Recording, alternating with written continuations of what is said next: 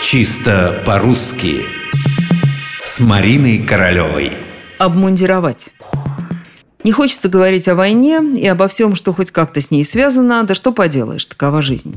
Война, военные действия, армия, призыв, дезертиры, уклонисты – все это часть нашей повседневности. И хотелось бы других новостей, светлых, веселых, приятных, но они попадаются нечасто. Да, мы начали говорить о военных действиях. Раз война, значит армия. А раз армия, значит ее надо во что-то одевать.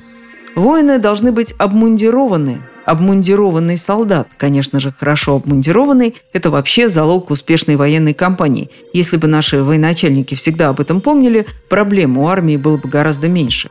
У нас же с вами проблема в другом ударение. Хотя, признаюсь честно, мне бы и в голову не пришло упомянуть об этом слове, если бы не вопрос коллеги. Как правильно сказать, солдаты обмундированы или обмундированы?